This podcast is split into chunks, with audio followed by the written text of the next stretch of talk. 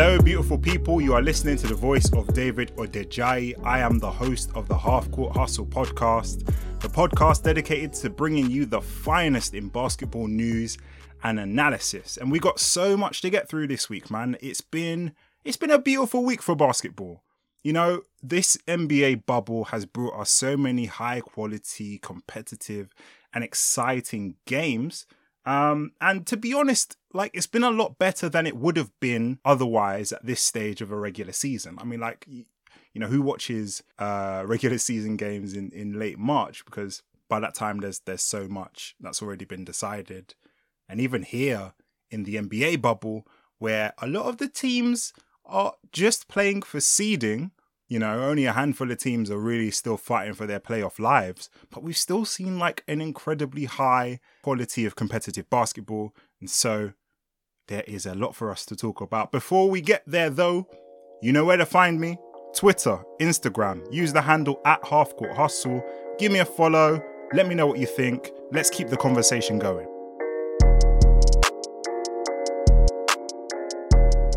So, this week, the Phoenix Suns, the talk of the town, and for good reason, because these guys have gotten off to a 5 0 start, making them the hottest team in the NBA since the season restarted. Now, a lot of this is being driven by the absolutely stellar play of Devin Booker, who stepped up his scoring to just under 30 points per game on 50% shooting, really taking that step up to superstar level in, in my eyes. And look, let's talk about that shot against the Clippers. If you haven't already seen it, um, go look it up because in the dying seconds of the LA Clippers versus the Phoenix Suns game, Devin Booker rose up and hit a dagger of a three point shot over Kawhi Leonard and Paul George, two of the best perimeter defenders in the entire league just just incredibly clutch, coming through for his team when they needed him the most. Incredible moment. And the action shot of just Devin Booker lying on the floor as all of his teammates rush to celebrate with him.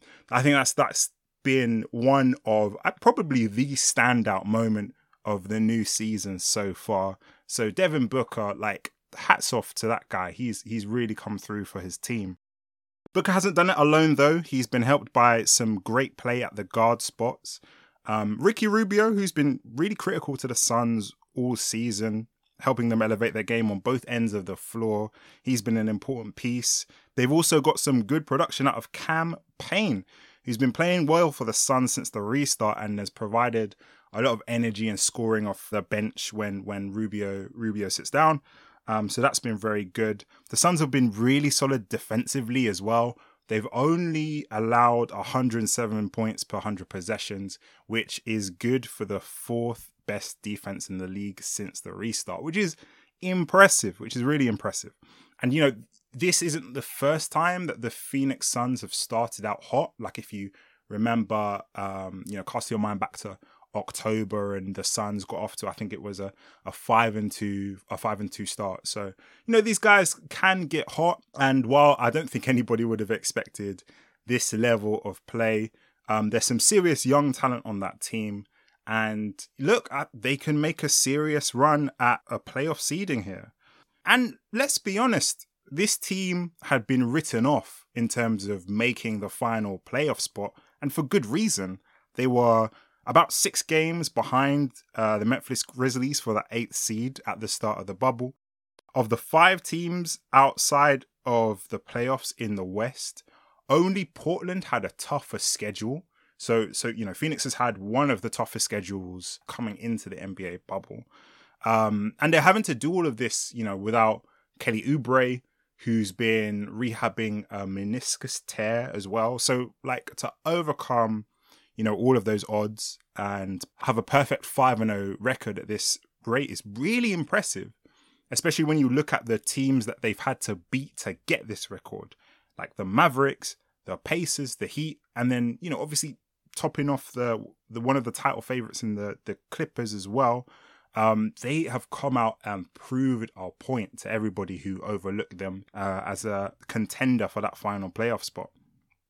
But look, even though they've had a hot start, that's not to say that, you know, the Suns are going to have an easy time getting hold of that final playoff position in the West. They're still half game back behind the Portland Trailblazers, who currently hold the ninth seed and who have, in my opinion, a slightly easier schedule um, over the, the last three games of this season. So, look, the, the Suns, their destiny isn't entirely in their hands. I think they still need uh, either Memphis or, or Portland to slip up over the last few games. But even if they do get that final ninth spot, they'd have to beat either Memphis or Portland twice to make the cut, and that's not that's not an easy ask, man. You know, it's going to be a tall order for this Phoenix team to make the playoffs. Boy, wouldn't that be a fantastic storyline if they did, though? Because you got to remember they'd already been pegged for dead, really. You know, if you look at the 538 playoff prediction, um, their playoff prediction charts. By the way, 538, fantastic website. If you're interested in basketball, if you're interested in football or American politics, fantastic website. Lots of, you know, geeky, nerdy, mathematical type stuff, all that deep analysis. I love that stuff. And I think, you know, definitely worth checking out. 538 playoff prediction chart had them at less than 1% chance making the playoffs at the start of this bubble. So listen, this Suns team have come a long way. They've definitely shown their fighting spirit, and I'm I'm not counting them out. Not yet, that's for sure.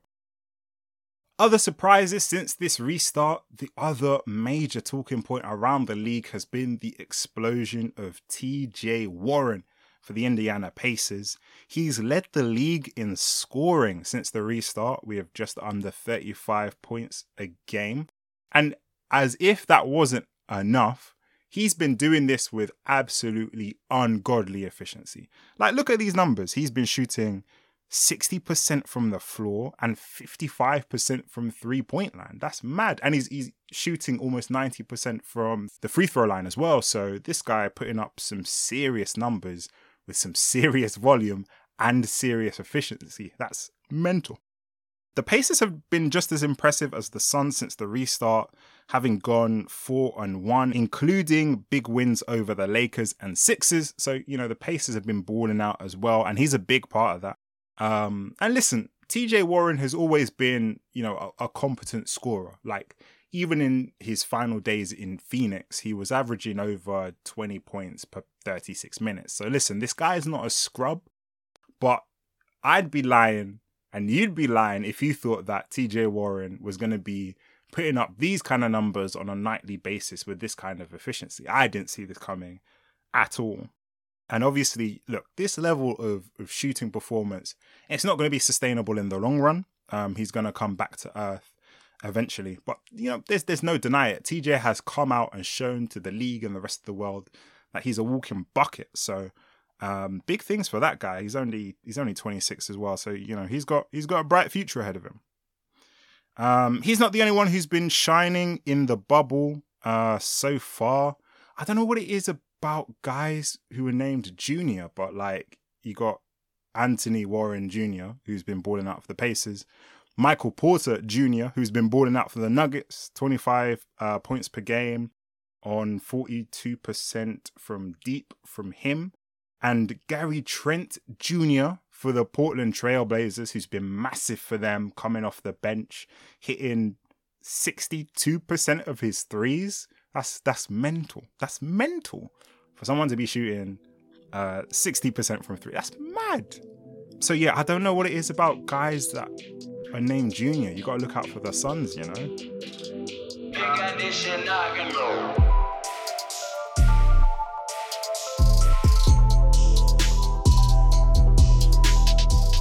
Now, one of the you know, one of the the key parts of this season for me especially has been looking at that race to get that final playoff spot in the Western Conference. Like it's been super exciting to watch those teams whose seasons are really on the line compete to try and keep those playoff hopes alive.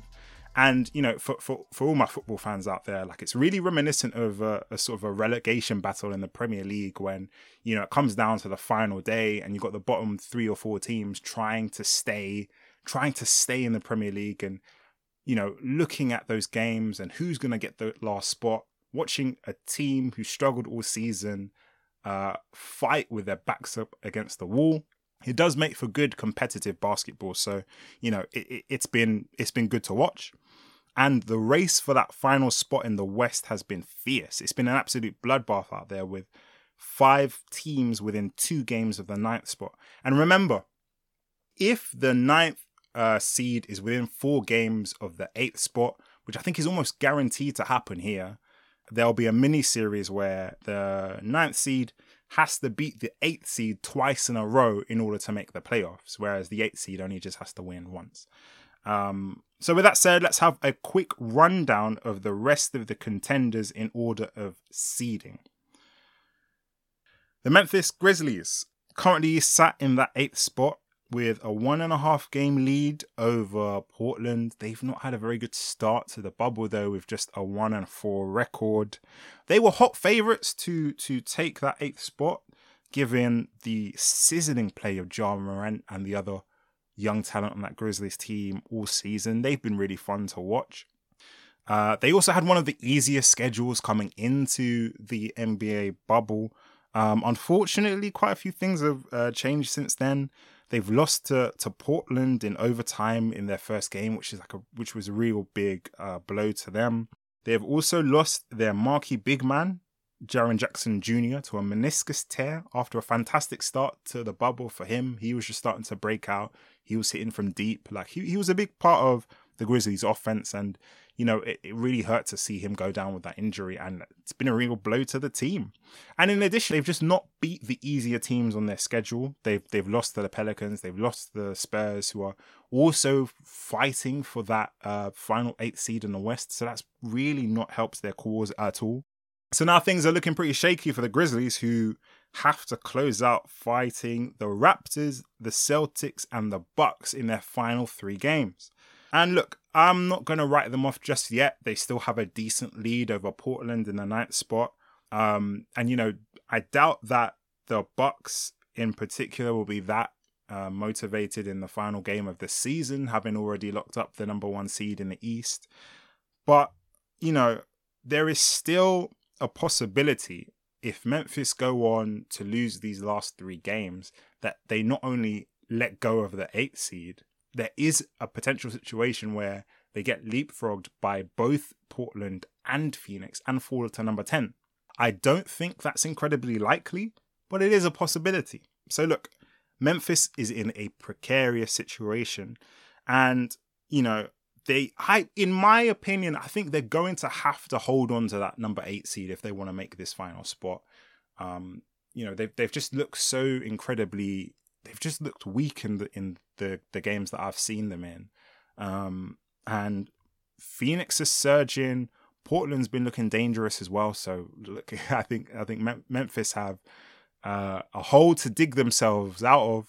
But I'm not writing them off. There is every chance that you know they hold on to the eighth seed, grab one of the the games in the mini series and, and squeak their way in. But boy, it's going to be a fight. Let me tell you.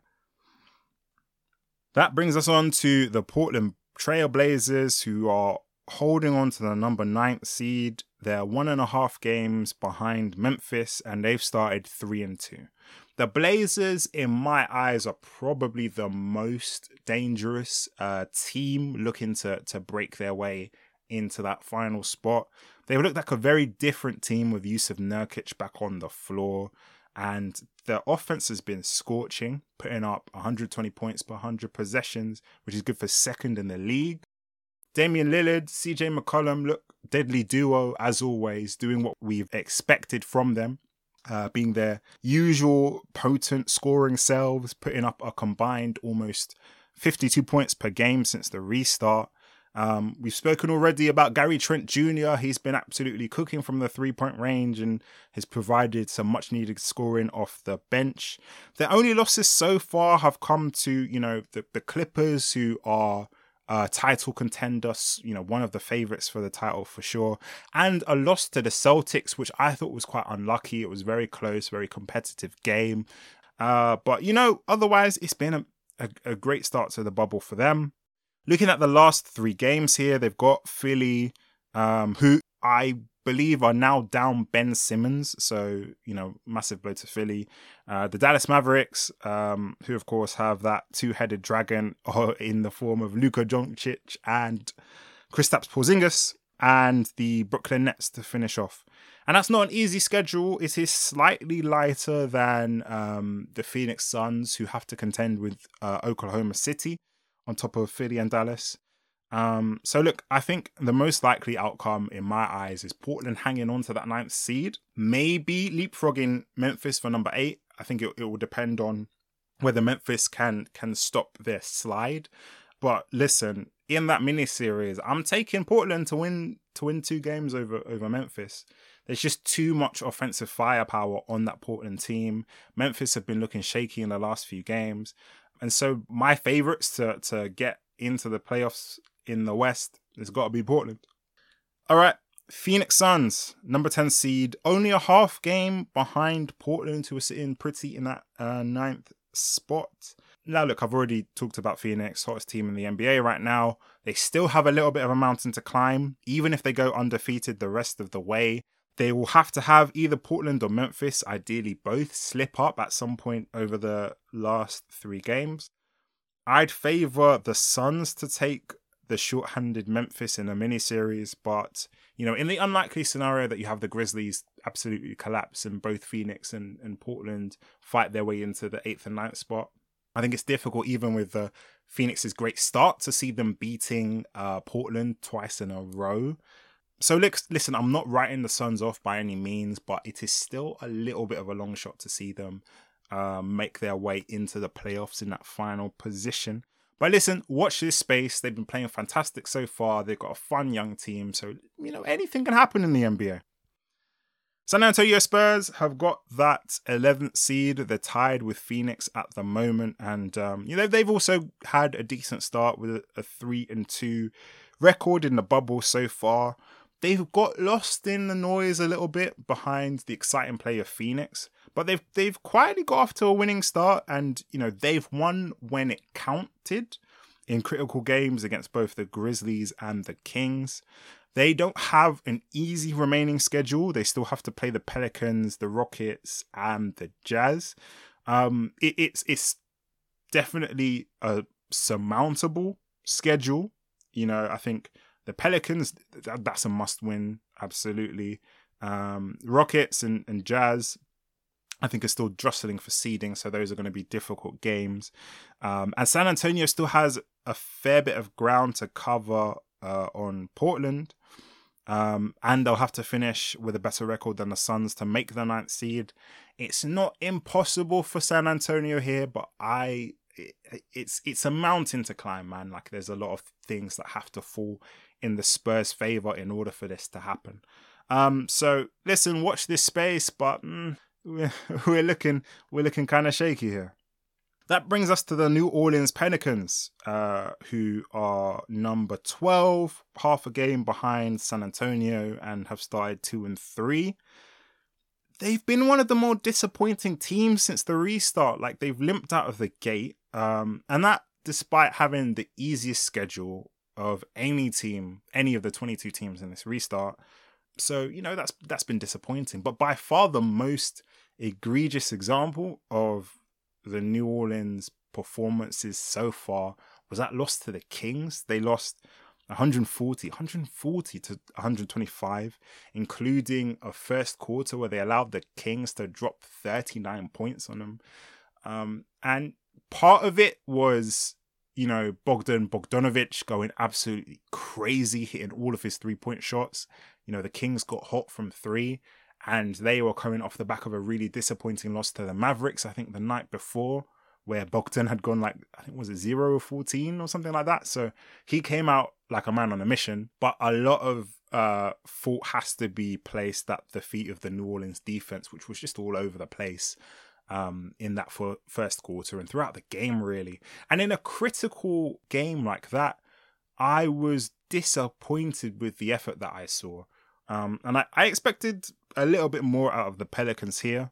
Um, they're not out of it mathematically speaking, and they've got games against the Spurs, the Kings, and Magic, all of which are, are winnable fixtures in my eyes. So they're not out of it, but it would take some some remarkable luck for them to to to make that ninth seed because you've got San Antonio and Phoenix and Portland, all of whom have to slip up for you to make it. So listen, I'm I'm looking at this Pelicans team and bro, I, I just don't think it's going to happen. Um, and last and and unfortunately least, the Sacramento Kings, who are sitting in the 13th seed, one game behind the New Orleans Pelicans, and they've gone a putrid uh, one and four to to start the NBA bubble. Um, they're all but dead in my eyes.